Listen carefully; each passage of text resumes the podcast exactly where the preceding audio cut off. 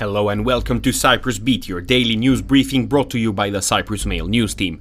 I'm Jonathan Shkurko with the latest news from the island.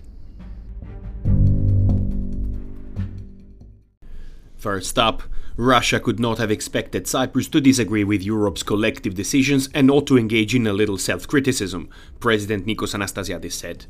His comments came as a response to statements made by Russian Foreign Minister Sergei Lavrov, who said that Moscow has noted the transformation of Cyprus's leadership. In turn, Anastasiadis said Cyprus could not be the dissenter of Europe when it came to sanctions against Russia. The president said he wanted to maintain the friendly relations Cyprus had with Russia and expressed gratitude for the long standing position that Russia has maintained and maintains as regards the Cyprus issue, along with the understanding from Russia's side that there was no alternative when international law was violated. Moving on, Anastasiadis called on unions to suspend strikes over the cost of living allowance, also known as COLA, after PEO union said that three out of four workers are expected to participate in a nationwide strike next week to demand the full restoration of the allowance. COLA was initially scrapped in 2013, but it was reintroduced in modified form in 2018.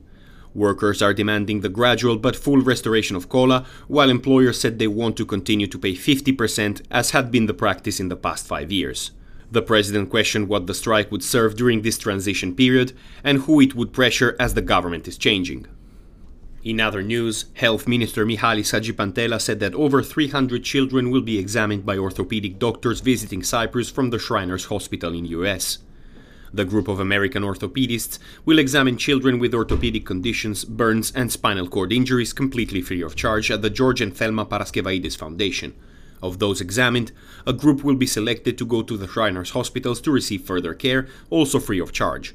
During his visit with the medical team, Hadjipantela expressed his deep appreciation and said he hoped the cooperation between Shriners Hospital and Cyprus would expand. The George and Thelma Paraskevaides Foundation has been collaborating with the Shriners for over 40 years, during which more than 16,000 children have been examined. In other news, environmental NGOs have urged the government to present a final draft of the Akamas development plan while expressing their concern regarding the serious delay over its implementation. According to Agriculture Minister Kostas Kadis and Interior Minister Nikos Nouris, the finalized version of the plan will be presented before the end of the current government's term.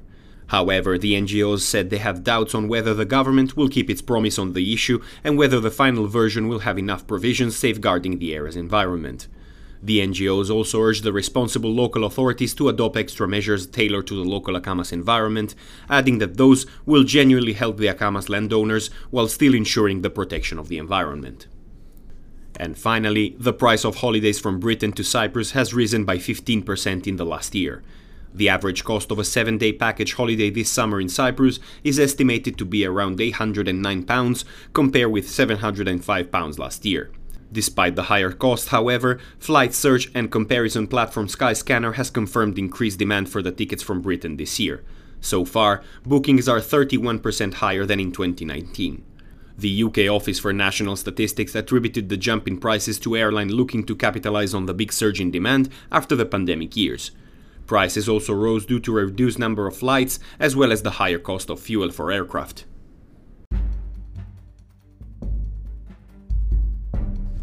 And that is all we have time for today. Thank you for listening. Cyprus Beat will return tomorrow.